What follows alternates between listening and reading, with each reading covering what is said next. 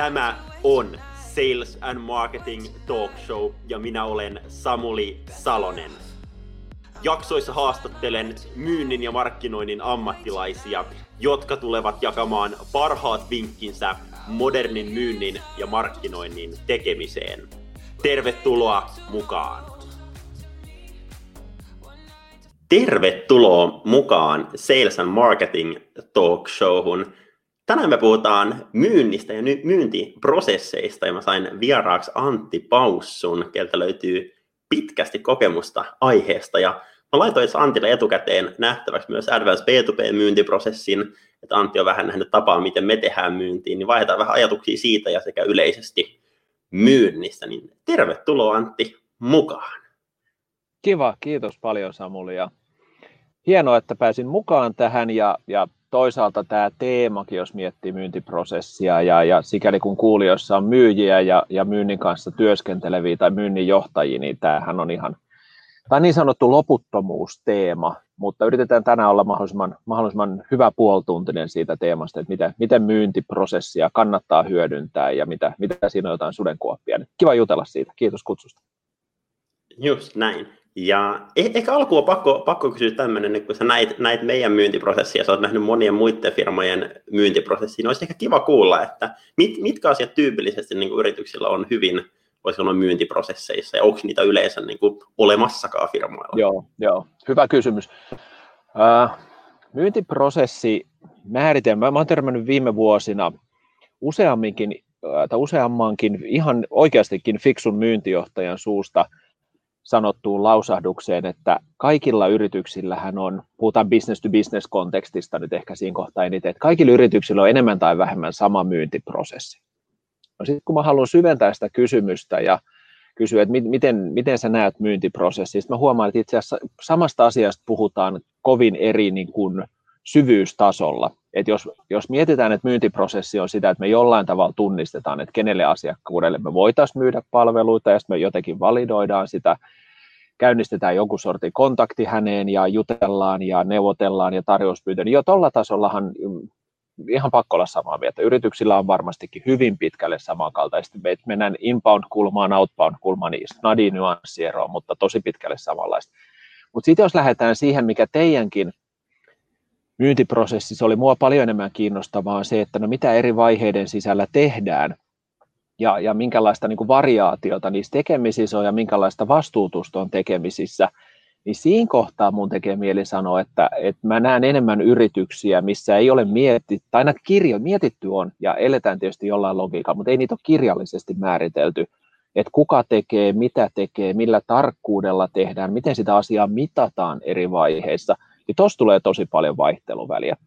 Et, et kun mä peilaan sitä, mitä, mitä lähetit ja käytiin siitä kirjeenvaihtoa, niin se menee selkeästi niin kuin keskimääräistä, mun tekee mieli käyttää termiä älykkäämpään, ja se on vain ja ainoastaan positiivinen termi tässä kohtaa. Mitä enemmän asioita kuvataan ja kirjoitetaan ylös, niin sitä pystyy viestiä jollekin toiselle ihmiselle, tai, tai jos meistä aika jättää, niin joku pystyy katsoa, että no tälleen se Antti nyt näköjään tätä myyntiä teki. Että se ei ole ihan vaan semmoinen, että leirinuotio ääressä soitetaan kitaralla niin kuin seuraajalle se, että teen nyt suunnilleen tälleen tätä työtä. Joo, on myös hyvä pointti ja ehkä yksi tietotapa tuossa, että kuinka tarkasti myyntiprosessi pitää olla kirjattuna, niin mun mielestä sekin on mielenkiintoinen kysymys, että missä kohtaa mennään vaikka liian tarkaksi, koska mullakin on vaikka kaksi myyntiprosessia. Mulla on olemassa niin kuin se myyntiprosessi, minkä mä laitoin sulle, Mm. Ja sitten mä käytän tämmöistä niin kuin mind mapping-työkalua nimeltä Miro, mihin mä oon avannut niin kuin prosessit tosi tosi tarkasti, jokaisen pienen pienen yksityiskohan, ja siellä käytännössä idea on se, että mä voin pohtia, että mitä osia mä voin automatisoida sieltä. Mutta missä Joo. kohtaa sun mielestä niin menee tietopaa sanoa myyntiprosessi liian tarkaksi, tai että jos uusi myyjä tulee ja sä laitat silleen, että hei, tos meidän myyntiprosessi, ja se on ihan niin kuin hemmetin monimutkainen, niin eikö sekin ole vähän huono juttu. Niin, jos on monimutkainen, niin sitten se, on, sit se ei ole hyvä prosessi, mutta jos se on tarkka, niin se on, se on mielestäni hyvä prosessi. Et, et, jos mietitään, että hyvä prosessi, on se nyt myyntiprosessi tai tuotantoprosessi tai taloushallinnon prosessi, niin hyvää prosessia tulee pystyä mitata. Se on, se on niin kuin, muuten se on hassua, että meillä on prosessi, jos et se niin halua edes kyetä mittaamaan sitä. Ja sitten kun otetaan myynnin vaihe, vaikka nyt kartoitus, jos, jos meitä on kymmenen myyjää ja me tehdään vähintään neljällä viidellä eri logiikalla niitä kartoituksia, niin millä ihmeellä me mitataan, että miten vaikka joku asiakkaan tarvekartoitus tai tekninen kartoitus, niin onko meidän prosessi hyvä vai huono? Vaikea sanoa, kun meistä ei kukaan noudata prosessia. Mutta jos me ollaan yhtenäistetty sitä niin pitkälle, että meillä on sovittu ne kolme, neljä teknisen kartoituksen kysymystä, mitä kysytään jokaiselta asiakkaalta, satoi tai paistoi, niin kysytään joka asiakkaalta, ja kolme, neljä tarvekartoituskysymystä, mitkä kysytään jokaiselta asiakkaalta, satoi tai paistoi. Ja sen lisäksi me puhutaan 20 minuuttia ihan niitä juttuja, mitä tuntuu, että tässä etäkontekstissa on kiva käydä läpi, tai live-kontekstissa, kun toinen juo kauramaidon kanssa kahvia, niin juttele siitä kauramaidosta ihan vapaasti, jos siltä tuntuu.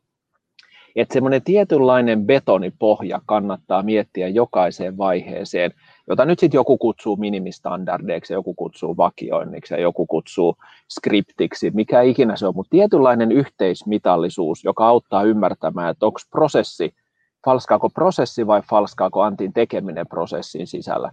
Ja sitten se on taas johtamisen työkalu, että jos huomataan, että kymmenestä myyjästä kahdeksan saa ykköstapaamisessa kartoitettua näitä ja näitä asioita, mutta Antti ja Samuli ei jostain syystä saa, niin sehän on maailman parasta coachaamis- ja koulutustukea sitten Samulille ja Antille, että miten te olette tähän mennessä tehnyt ja mitä asiakas sanoi, kun te yrititte kysyä tätä asiaa.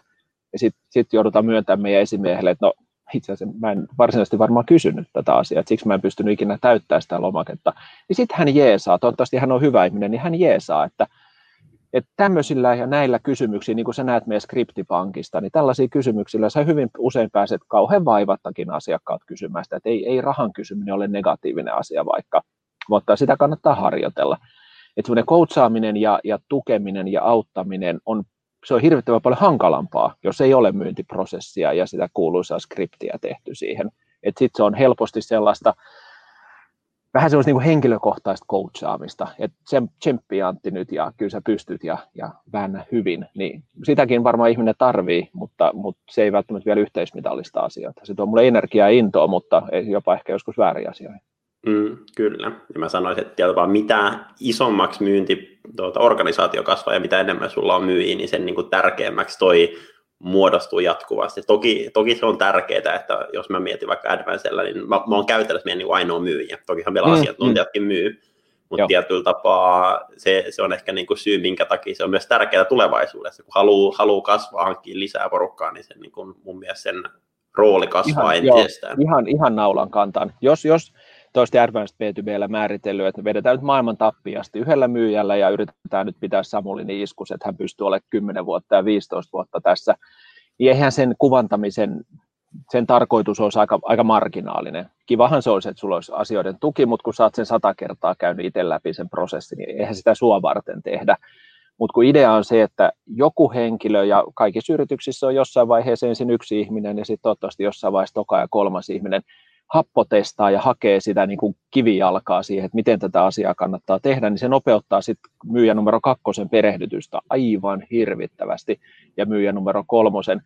Ja sitten jos mennään toiseen ääripäähän, että no meillä ei ole kuvattua mallia, tai meillä ei ole skriptejä, tai meillä ei ole yhdenmukaisuutta, ja meitä on 15 tässä rivissä, niin kun minun täytyy sanoa, että se myyjä numero 16, kun hän tulee taloon sisään ja hän yrittää ymmärtää, että miten täällä menestyy täällä talossa, niin hän kuulee 15 erilaista tarinaa, että mitä kannattaa tehdä, mitä ei kannata tehdä.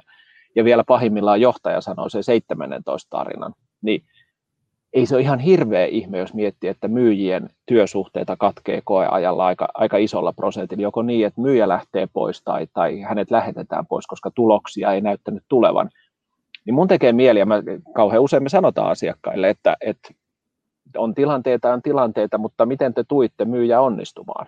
Et mi, mi, miten te olette kuvannut asioita? Ja sehän on monesti se, missä sitten taas meidän arvomme, kiusallinen rehellisyys joko koituu hyväksi asiaksi tai, tai ei hyväksi asiaksi, mutta eihän kaikki työnantajat tee lainkaan myyjänsä onnistumista todennäköiseksi. Kyllä siitä nyt kannattaa olla rehellinen. Joo, Hyvät talot tekee ja se näkyy tuloksissa ja myyjien pysyvyydessä ja myyjien tuloksekkuudessa ja myyjäkohtaisi, myyjäkohtaisi vaihteluvälein varmasti tuloksissa on maailman tappiasti, mutta jos ne on moninkertaisia ne, ne tuloserot, niin enemmän se kertoo prosessin heikkoudesta kuin siitä, että sulla on nyt vaan ikään kuin siivilöitynyt epäpäteviä ihmisiä ja, ja jumalattoman päteviä ihmisiä. Joo, toi on kyllä täysin totta. Ja toihan jopa se tapa, millä te teette asiakkaiden kanssa töitä. Eli te lähdette pohtiin, pohtiin noita asioita monia asiakkaiden kanssa. Niin nyt, nyt kun Antti näit etukäteen niin meidän, meidän tapaa tehdä myyntiä, mun tapaa tehdä myyntiä. Toki me tässä ajassa ei kerätä yksityiskohtaisesti käymään kaikki, mm, mm. kaikki aiheita lävitte, mutta mi, mitä niin kuin ajatuksia sulla heräsi sieltä päällimmäiseksi? Koska mä uskon, että todennäköisesti Joo. muutkin myyjät, muut myyntiorganisaatiot kamppailee täysin samojen aiheiden kanssa kuin esimerkiksi Joo. me. Joo, ihan, ihan takuulla näin. Te olette tietenkin, kun te olette kasvumarkkinointiyhtiö, niin te, teidän myyntiprosessin täytyykin tukeutua inboundiin, muuten taas ehkä jollain tavalla niin kuin vähän epä, epäuskottavaa, että myytte kyseistä palvelua. Niin se on tietysti ensimmäinen asia, mihin mä kiinnitän huomiota, koska niin kuin nyt kuulijat hyvin tietää, niin, niin on mahdollisuutta olla hyvin vahvasti inboundia, mahdollisuutta olla hyvin vahvasti outboundia, eli, eli ollaan kylmään kantaan yhteydessä ihan oma-aloitteisesti ja siedetään se epämukavuus, että kaikki ei tykkää meidän puheluista ja ihan kaikki ei johda tapaamiseen, mutta tietty prosentti johtaa tapaamisiin. Että, ja sitten tietenkin valtaosa yrityksistä on jotain hybridiä tässä välissä. Niin te, olette niin kun, te edustatte viisaria siellä, että ollaan vahvasti inboundia, ja sen jälkeen, kun mä katsoin niitä vaiheita, niin mun ensimmäinen kysymys sulle, tai, tai kun mä kirjoitin sulle viime viikolla, niin se oli kuitenkin ensimmäinen aihe, mikä tuli mieleen siitä, että millä ihmeen kyvykkyydellä tai, tai jollain tavalla objektiivisella otteella sä vaikka rankkaat sitä, että mitkä näistä sisään tulleista aiheista on sellaisia, mihin Samulin kannattaa käyttää aikaa, jos, jos tavoitteena ei ole vain se, että sua, sua mitataan sillä, että sun käynti tai keskustelumäärät tässä pandemia-aikana on niin kuin jumalattomat ja tarjouskanta jumalaton, että jos on kuitenkin on tulosorientoitunut ihminen eikä vaan, että kalenteri näyttää ihanalle, niin miten ihmeessä sä validoit kenen kanssa jutella? Et se oli niin kuin ihan ensimmäinen ajatus. Mutta jos pureksitaan toi, toi juttu, toi validaatio, niin sitten katsotaan seuraava aihe. Niin miten, miten sä pureksit sen? Joo, toi on ensinnäkin mun mielestä niin tosi mielenkiintoinen aihe, koska tota on joutunut opettelemaan ihan älyttömästi tämän vuoden aikana jopa tuli vahvasti niin kuin täältä outbound-maailmassa, missä tietyllä tapaa no, puskettiin hyvin, hyvin moneen paikkaan ja välttämättä tuohon ei panostettu ihan niin paljon. Mm, sitten taas mm. niin kuin nyky, nykyhommasta on niin kuin tosi kriittinen taito osata, niin käy siis vuoden alussa, kun mä starttailin Advancelle, niin siis mulla oli vaikea sanoa asiakkaalle ei. Mä en niin kuin osannut sitä taitoa, taitoa vielä, että se on päässyt niin kuin oppimaan. Mutta se, se, mikä niin kuin mulla, mulla on siellä taustalla, minkä takia se on ensinnäkin tärkeä, on nimenomaan se, että jos mä ottaisin kaikki keisit, mitä tulee sisään, hoitaisin ne ihan sinne niin kuin tarjousvaiheeseen asti ja sitten tulisi päätöksiä kyllä tai ei, niin mm. loppujen lopuksi mä huomaisin, että mä todennäköisesti käyttäisin tosi turhiin keisseihin aikaa, mitä me ei voiteta, ja se taas tarkoittaa, että mä voin käyttää vähemmän aikaa niihin tärkeisiin keisseihin, mitkä niin kuin pitäisi mm, voittaa Juuri, aina. pitäisi voittaa. Niin, osuisi niin kuin, ikään sweet spottiin teidän, teidän niin kuin ideaaliasiakkaasta, niin häviää sitten todennäköisesti liian paljon sellaisia, koska sulle ei olisi ollut aikaa tehdä niitä laadukkaasti. Just näin. Oli, oli hyvä. Ja se ehkä, mikä siellä niin kun taustalla tietoa, että miten, miten ton tekee niin kuin hyvin, hyvin yksinkertaisesti, niin y- yksi mikä on, on niin kuin, tai mitä, mitä mä selvitän käytännössä, se on niin discovery callissa, kun asiakkaan kanssa mm. juttelee sen vartin verran, niin toki se on ensinnäkin se niin kuin tarpeen kartoitus niin kuin kevyesti, että onko, onko se niin kuin oikea match, ja siinä mä myös rehellisesti kerron asiakkaalle meidän tarinan, ja mä kerron asiakkaalle, että ketkä on meidän unelma-asiakkaita, ja ketkä taas ei, eli mä annan myös asiakkaan itse tajuta, jos hän ei osu sinne Loistava. unelma-asiakassegmenttiin. Sitten toki myös se, että onko mulla oikea päättäjä, mm. mikä on se aikataulu, koska mä en halua käyttää keskusteluun aikaa nyt, jos asiakas ostaa vasta puolen vuoden päästä. Mä haluan mm, priorisoida mm. ne, ketkä ostaa viikon päästä tai kuukauden just, päästä. Just näin, joo. Ja sitten toki raha on asia, mistä halutaan puhua. Mä, mä en itse henkilökohtaisesti oikein ymmärrä semmoista, että hirveän niin kun ihan viime tippaan säästetään se, että kerrotaan eurot. Että meilläkin vaikka lukee omilla nettisivuilla, että tyypillisesti mm. tehdään niin kasvumarkkinointiasiakkaille, ketkä investoi siihen 50 000 euron kuukaustasolla, ja asiakkaat saa lukea sieltä, mutta aivan varmasti käy jokaisessa Discovery-koolissa niin. myös lävitte tämän, säästää aikaa paljon.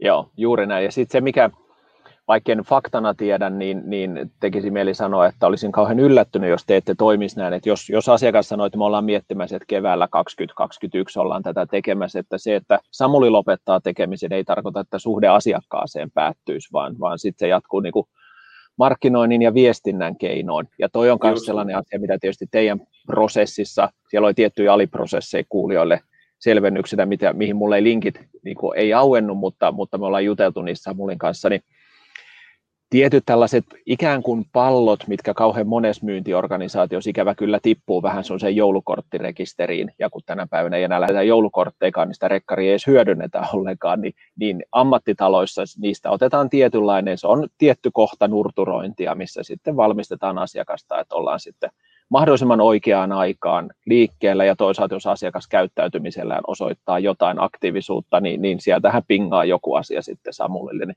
toi on tietysti teidän kaltaisissa taloissa, toi on niin kuin ihanas kondiksessa tommonen, tommonen osa prosessia. No sitten toinen juttu, mikä, mikä tulee mieleen, kun, kun katsoo sitä teidän prosessia ja miettii tätä niin kuin inbound, tai taas kerran sitä inbound outboundin välistä eroa, että outboundissahan voi niin kuin kohdentaa, että no me me nyt soitamme toimitusjohtajille ja sitten me nyt soitetaan toimitusjohtajalle ja todennäköisesti toimitusjohtajan kanssa ainakin joku keskustelu päästään vaihtamaan. Ja kun inbound on vähän se, että no onko se nyt todennäköisesti toimitusjohtaja vai suorittavampi porras, joka, joka indikoi jotain asiaa, niin se on todennäköisemmin suorittavampi porras, joka ei ole paha asia, mutta se pitää niin huomioida siinä myynnillisessä tekemisessä. Eli se joudut todennäköisesti myymään jonkun verran ylöspäin, jos, jos sanotaan sitä, että niin kuin ketkä kanssasi osallistuvat päätöksentekoon tai muuta, niin eikö tämä ole nyt kuitenkin sit verrattuna vanhaan maailmaan, niin vähän niin kuin uuden asian oppiminen, että mennään sieltä niin kuin portaikkoa, lähdetään enemmän ylöspäin kuin alaspäin. Joo, toi on ehdottoman totta, koska vanhassa maailmassa, missä on ollut, niin se on aika usein ollut toimitusjohtaja tai niin. myyntijohtaja tai kenen, kenen puheelle on mennyt, mutta kyllä mä nykyään sanon, että varsinkin kun ihmiset vaikka ottaa yhteyttä meihin, niin sa- saattaa tyypillisesti olla joku vaikka marketing manager tittelillä oleva tyyppi, mm. kellä saattaa olla joko niin kuin markkinointi kokonaan vastuulla tai osa siitä, mutta kovinkaan usein varsinkaan nämä ihmiset ei istu rahakirstun päällä niin kuin millään tavalla. Eli heillä on Joo. kyllä annettu tehtävä laittaa hommat kuntoon, mutta he ei yksin tee sitä lopullista päätöstä. Toki he vaikuttaa siihen merkittävästi, mm. mutta toi Joo. on toki niin kuin u- uusi asia, sitä pitää pohtia myynnissä tämmöisessä. Niin, niin. juuri näin. Ja sitten taas toisaalta toikin on, niin kuin sanottu, sehän ei ole lainkaan paha asia jutella henkilön kanssa, jonka tontille toi asia osuu. Se, että hän ei nyt ole sattumalta kirstunvartija kyseisessä asiassa, niin sehän on vain sitten niin kuin myyntitekninen juttu, että missä kohtaa keskustelua olet niin varma, että ikään kuin yrityksessä on riittävä tarve ja riittävää budjettia ja ajoitukset osuu kohille, ja sitten niin kuin kasvattaa sitä kehää siihen, että ketkä kanssasi osallistuvat päätöksentekoon. Ja, ja onhan mahdollista, että kun esittelen tarjouksen, niin saadaan toimitusjohtaja, markkinointijohtaja, kuka vaan kaupallinen johtaja siihen keskustelun mukaan, niin toi on enemmän tekniikkaa ja toisaalta voin kuvitella, että se myös indikoi, jos hän sanoo, että no itse asiassa ei oteta heitä mukaan, niin jollain tavalla oddsit sun, sun onnistumiseen kyllä varmaan siinä kohtaa mm. pienenee, voit kuvitella. Mm, just näin. Ja sitten yksi asia, mitä on joutunut, joutunut kanssa oppia, kun ennen on myynyt vain Suomeen ja nyt myy kansainvälisille asiakkaille, mm. niin varsinkin KV-firmoissa, niin musta siellä on pieni kulttuurillinen ero, että jos me vaikka ajatellaan Pohjois-Amerikkaan, Joo. jollekin SaaS-firmalle siellä on sitten marketing manager, mä puhun, puhun hänen kanssaan budjetista. Musta tuntuu, että siellä jengi ei niin kehtaa sanoa, että meillä ei ole niin paljon rahaa. Eli he antaa ymmärtää, että niin. joo, että ihan ok, seitsemän tonnia kuukaudessa budjetti, mutta loppujen lopuksi keissi kuitenkin hävitään budjettisyistä. Että ihmiset ei, ei uskalla niin kuin heti alussa sanoa. Tietysti he, he haluavat niin pelata valtapeli, he haluavat näyttää, että hei, minulla on valtaa, vaikka todellisuudessa sitä ei välttämättä mm. ole. Niin se on myyjän aika niin kuin mielenkiintoinen, Joo. että miten sä kaivat sen todellisen niin kuin, luonteen Joo. sieltä esille. Mä tunnistan ton tilanteen hyvin. Me törmätään sitten taas meillä, jos, jos me niin kuin ollaan myynnin suunnittelutoimisto ja just tätä niin kuin myyntiprosessia ja myynnin, myynnin logiikkaa halutaan avata sit suhteessa uusmyyntiin tai, tai nykyasiakkuuksiin, niin, niin jotenkin toivoisi, että ihmiset uskaltaisivat ja haluaisivat bisneskontekstissa puhua mahdollisimman totta, että kun ei se tietyllä tavalla toi raha-asia on yksi ja sitten just se, että no millä tavalla te toimitte jostakin suhteessa vaikka nykyasiakkuuksiin. No meillä on sellainen toimintamalli, että kyllä se on niin kuin ihan kondiksessa, mutta keskitytään nyt enemmän tähän. Kun me joskus nähdään se toimintamalli, me mietitään, että teillähän ei siis ole toimintamallia. Että ollaan nyt sen verran rehellisiä itsemme kanssa, että teillä on hyvä aikomus, mutta kun sitä ei juuri kukaan toteuta, niin eikö se suomeksi tarkoita sitä, että teillä ei ole toimintamallia? Et, et on, tämä on vähän jännää sellaista niin kuin ego, egon peittämää toimintaa monesti tämä niin kuin myynnillinen ja markkinoinnillinen kulma, kun nämä ei ole sellaisia luonnontieteitä, että kukaan pystyy sanoa, että mikä on absoluut oikein ja mikä on absoluut väärin. Ja kun ne mittatikut, me ollaan monesti sitä puhuttu niin asiakkaiden kanssa kuin sisäisesti, että se on tietynlaiset mittatikut, että minkälainen on hyvä uusmyynnin prosessi, minkälainen on hyvä asiakkuuksien kasvatusprosessi, kuinka vuosikelloajattelua kannattaa hyödyntää vaikka asiakkuuksien suhteen, niin, niin näitä mittatikkuja yllättävän vähän tässä maailmassa. Ja sitä kautta se niin kuin, tavallaan todellisuuden hahmottaminen, kuinka hyvin teillä on asiat, niin sehän on kysymys, mihin vastataan tasan subjektiivisesti, koska ei ole niitä mittatikkuja. Just näin. Ja monet Et ihmiset niin jotenkin näkee, mm. Mm. ja monet niin näkee todellisuuden silleen, niin kuin, niin, todellisuus nähdään parempana, mitä se oikeasti on, niin kuin monesti musta tuntuu, ainakin sieltä myy, myyjät tai myyntiorganisaatiot, niin moni sanoo, joo, hyvin menee, mutta sitten jos katsotaan mittareiden joo. kautta, niin ei välttämättä ihan niin hyvin. Niin se on vähän kuin täm, tähän työskeneen, kun lähtee mukaan, niin sinulla täytyy olla varmasti tietynlainen peruspositiivinen ajattelu ja optimismi, koska työssä tulee enemmän turpaan kuin, kuin kukkia käteen. Se on niin kuin varmaan lähtökohta, kun tällaiseen työhön menee, niin, niin, tai sitten myy joko liian halvalla tai liian, liian jotenkin pienillä tavoitteilla. Niin jotenkin se, niin kun, että kymmenen optimisti myyjää, kun antaa arvionsa optimisti myyntijohtajalle, että mitä tästä loppuvuodesta 2020 tulee kasaan, niin kyllähän siinä talousjohtaja voi helposti ottaa 20 pinnaa pois siitä arviosta ja siltikin se on vielä yläkanttiin, että kun niin kauan kuin se data ei ole sellaista, että se on vertailukelpoista, että siinä on subjektiivisuutta, niin, niin kyllähän nyt jonkunlaisen sosiaalisen itsemurhan teen, jos mä kerron, että onhan se Samuli ihan ok, että mä en tule pääse tämän vuoden tavoitteisiin, vaikka, vaikka nyt asiat saattavat näyttää paremmalle, mutta tarjouskannasta on aivan höttöä 80 prosenttia, niin eihän mä nyt hullua, että mä sitä sanoisin ääneen tässä. Vaikka se voisikin olla jopa mun oma fiilis, niin en mä nyt sitä sanoisi ääneen. Joo, toi on kyllä totta ja toi on ehkä mielenkiintoinen myös ylipäätään, jos miettii niin kuin mittaamista ja miten myyjiä pitäisi mitata, niin musta tuntuu, että edelleen tosi monessa paikassa ehkä myyjiä mitataan vääristä asioista. Toki niin kuin mä, mä ymmärrän sen, että asioita täytyy mitata tekemisen tasolla niin kuin mm, mm. Jo, jollain tavalla, että siellä vaan mitataanko tapaamisia tai muuta, mutta vaan se, että jos mä vaikka optimoisin mun tapaamisten määrää, jos se olisi mm. mittari, niin todennäköisesti mä en saavuttaisi parhaita myyntituloksia sitten Mä luulen ihan sama. Jos, jos, jos sun tapauksessa vaikka, kun, kun olen myyntiprosessi nähnyt, jos sä optimois, jos minä johtaisin sinua, jos sallit tämän esimerkin, ja mä mittaisin sun hyvyyttä saavutetuilla euroilla, tarjouskannalla ja tapaamismäärällä, niin mä en usko, että jos, se näet, jos ei näiden painotettu arvo olisi jotenkin fiksusti rakennettu, mä en usko, että sun myyntitulokset kasvaisi siitä.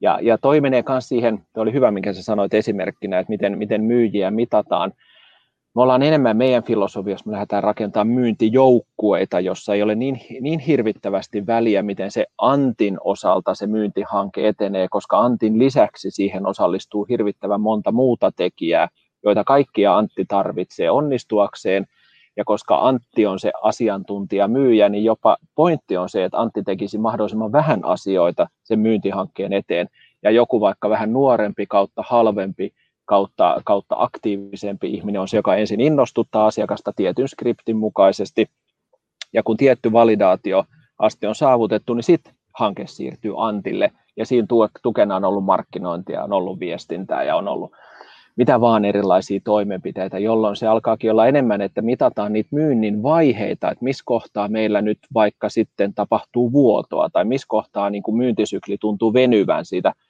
tarjouksen esittelystä päätöshetkeen, niin mitä toimenpiteitä me teemme, jotta se vauhdittuisi? Minkälaisia toimenpiteitä meidän kannattaisi tehdä, että se vauhdittuisi? Niin se ei olekaan enää siitä kiinni, mitä Antti tekee tai Samuli tekee, vaan mitä meidän prosessiin on määritelty. Ja sitten taas kerran, jos myyjiä olisi vaikka se 15, niin onhan se nyt hirvittävän paljon helpompaa muuttaa prosessia kuin 15 ihmisen tälläkin hetkellä vaihtelevaa käytäntöä yhdenmukaista. Että että toi on semmoinen niin filosofinen lähtökohta, että nähdäänkö myynti yksilölajina vai joukkuelajina, niin me, meidän filosofiassa me nähdään hirvittävästi joukkuelajina, ja se on sitä niin kuin kulttuurin, ja, ja toi, kulttuuri muodostuu tietyllä tavalla ajattelumalleista ja toimintamalleista, rutiineista, skripteistä, syy-seuraussuhteista, niin ne on niin kuin älyllisesti makeita haasteita lähteä tekemään toi on mun mielestä tärkeää, että se myynti niin kuin nähdään joukkuelajina, että voin, voin vaan kuvitella, että jos Samuli lähtisi tuonne yksin myymään markkinointipalveluita mm. B2B SaaS-firmoille, mistä mä en kuitenkaan, niin kuin, mä en loppujen lopuksi, mä en ymmärrä vielä markkinoinnissa tai B2B SaaS-firmoista juurikaan. Niin. Mulla on niin hyvin, hyvin pintapuolinen ymmärrys, mitä on kerännyt kahdeksan kuukauden aikana, niin eihän kukaan ostaisi, vaan se nimenomaan mm. vaatii sen tiimin asiantuntijoiden hyödyntämisen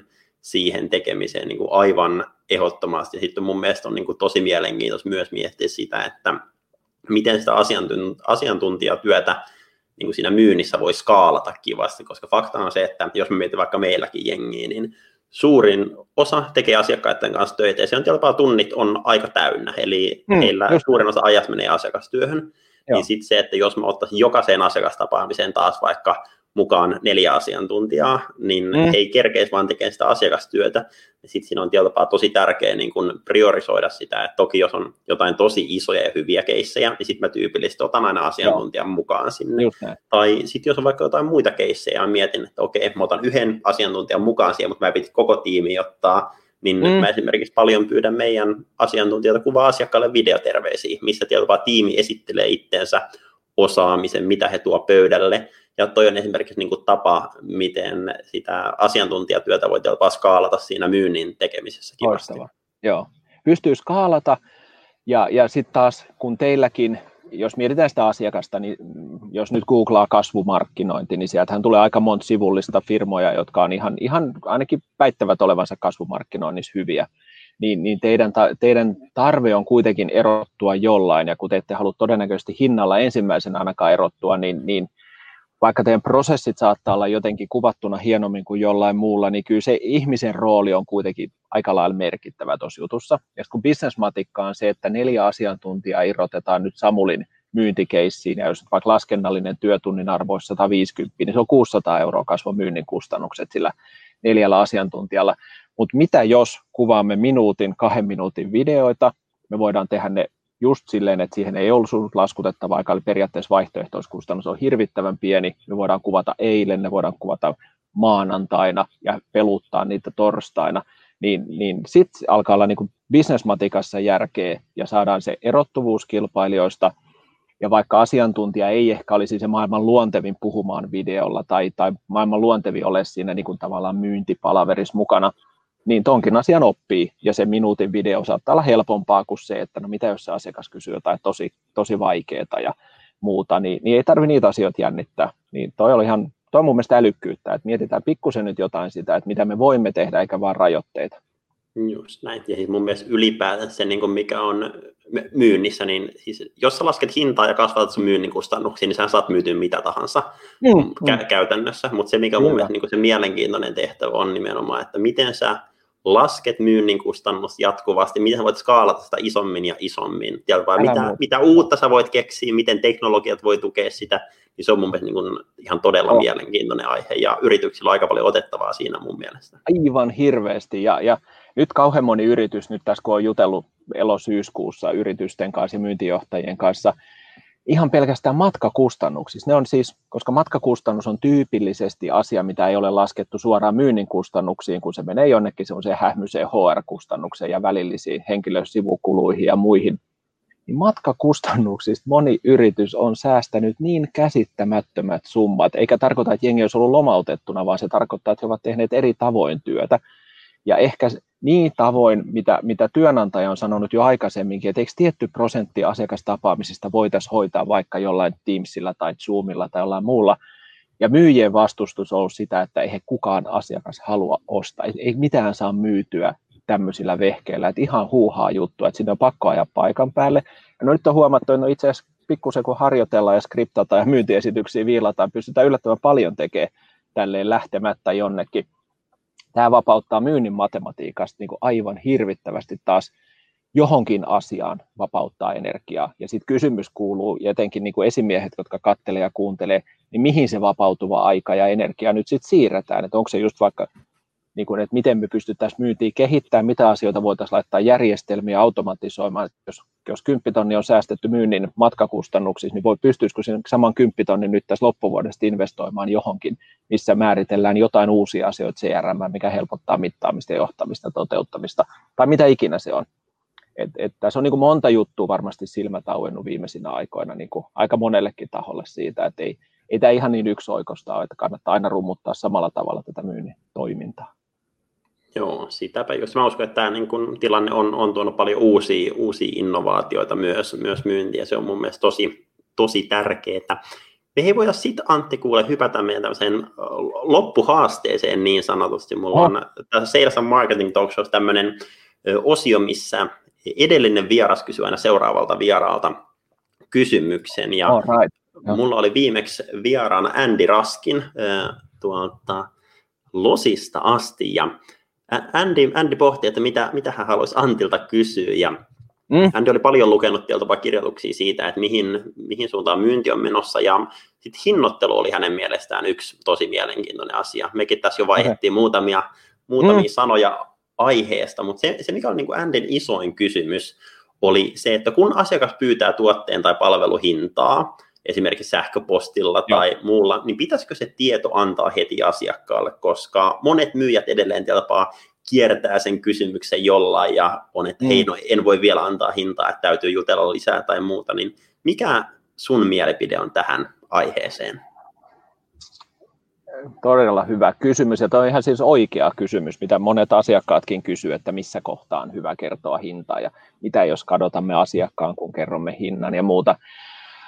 Öö, hinta edellä kannattaa aika harvan edetä. Totta kai, jos niin kuin viittasit aikaisemmin sitä, että jos sä suostut myymään halvemmalla, niin, niin by all means, sittenhän sun kannattaa mennä hintakärki edellä, koska sä tiedät, että sit, sitä, se on se sun terävin kärki sun, sun tota, tavassasi myydä, mutta se nyt suuremmalla osalla toivottavasti on joku muu kärki, niin kun asiakkaan kanssa on päästy johonkin ymmärrykseen, ja toi, että asiakas kysyy sähköpostilla, niin tavallaan pitäisi tietää ehkä se edeltävä konteksti, että mihin se sähköposti liittyy, mutta jos asiakas on, on jollain tasolla ymmärtänyt, mitä sä olet tarjoamassa, sä oot jollain tasolla ymmärtänyt, että hänen saattaisi jopa olla jonkun sortin vähintäänkin ostoaikomus tai, tai kiinnostus tähän teemaan, asiakas on nähnyt joitakin hyötyjä, joita hän pystyy peilaamaan omaan bisnekseensä, niin, niin mä en ole sen koulukunnan edustaja, joka sanoo, että himmaa loppuun asti sitä hintaa, että ensin rakenna kaikki maailman innostus, ja sitten tiedätkö, kun ihminen on riittävän innostunut, se kestää aika isonkin hintalapun.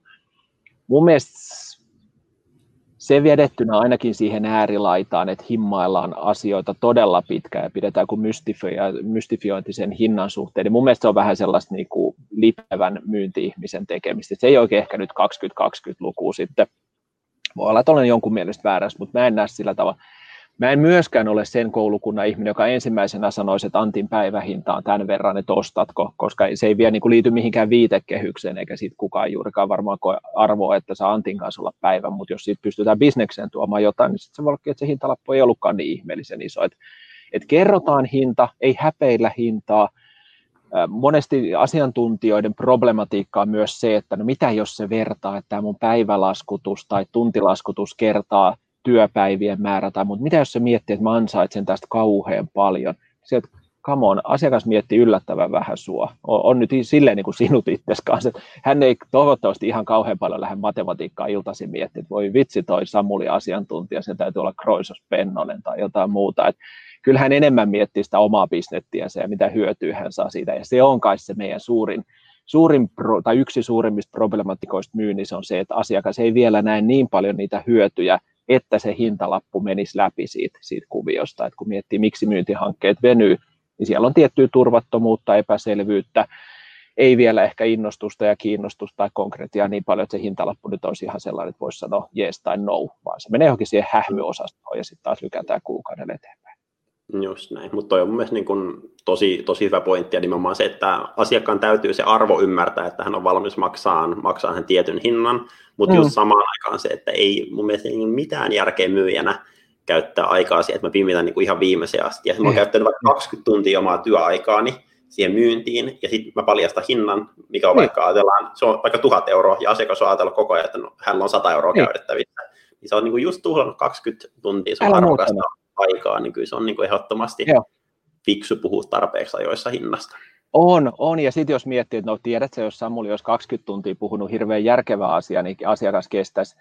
Ei se aina ole ihan niinkään. Et kyllä, kyllä siellä on niin kuin tietynlaiset teidän asiat ja meidän asiat aika monesti, vaikka ne nyt suoraan on budjetissa, niin se on joku mittasuhde asiakkaiden päästä. Totta kai hyvä myyjä pystyy sitten niin kasvattamaan sitä ja perustelemaan muuta, mutta harvemmin se nyt ihan kauhean moninkertaiseksi muuttuu se tai kymmenkertaiseksi muuttuu se mahdollisuus investoida johonkin asiaan. Just näin. Mutta hei, Sitantti kuule, olisi vielä viimeisenä sun kysymys meidän seuraavalle vieraalle. Mulla tulee toi Pia Hautamäki, myynnin tohtori, löytyy paljon kokemusta myynnistä, niin miten mun pitäisi Pialta kysyä? Toi on hyvä. Pia, kun, kun pääsee omasta roolistaan käsin näkee maailmaa hyvin, hyvin myynnin maailmaa nimenomaisesti hyvin laveesti ja, ja todennäköisesti aika erilaisia konteksteja kuin sinä ja minä ja valtaosa kuulijoista, niin, niin kun tämä vuosi 2020 nyt on, on päättyy tämä ihan miten tahansa, niin ei tämä nyt varmaan ihan niin positiivisvoittoiseksi vuodeksi nyt tästä maailmankaikkeudessa pääty, niin, niin ja, ja tavallaan huonot uutiset myy ja niitä klikkailla ja muuta, niin mä haluaisin kuulla Piat hyviä uutisia. Ja ei keksittyjä hyviä uutisia, vaan nostettuja ja havaittuja hyviä asioita liittyen myynnin kontekstiin. Eli kysy häneltä, millä ikinä sanamuodolla kysyt, mutta pointti on se, että minkälaisia hyviä asioita suomalaisten yritysten ja, ja palvelutarjoajien myynnillisessä työssä hän on huomannut vaikka nyt tämän vuoden aikana nostavan pintaansa. Älä määrittele sen tarkemmin. Liittyy sen yksittäisiin firmoihin tai toimintamalleihin tai digitalisaation tai automatisaatioon, niin liittyykö ihan mihin vaan. Mulla on muutamia juttuja mielessä, mitä mä oon ilolla katsonut tänä vuonna. Mä hyvin mielellään kuulen, mitä hän sanoo, koska hän katsoo asioita niin kuin eri kontekstista ja lavemmasta kontekstista kuin minä. Toi on erinomainen kysymys ja kysyn ton Pialta sitten seuraavassa no. jaksossa. Ja tuota, kiitos Antti, hei kun olit mukana vieraana ja kiitos kuulijoille ja jos tykkäsitte, niin laittakaa ihmeessä jaksoa jakoon myös teidän verkostoille, niin saa muutkin oppeja myynnistä. Ei muuta kuin tsemppiä viikkoon kaikille. Moi Hyvä. moi. Hei, kiitos Samuli. Moro.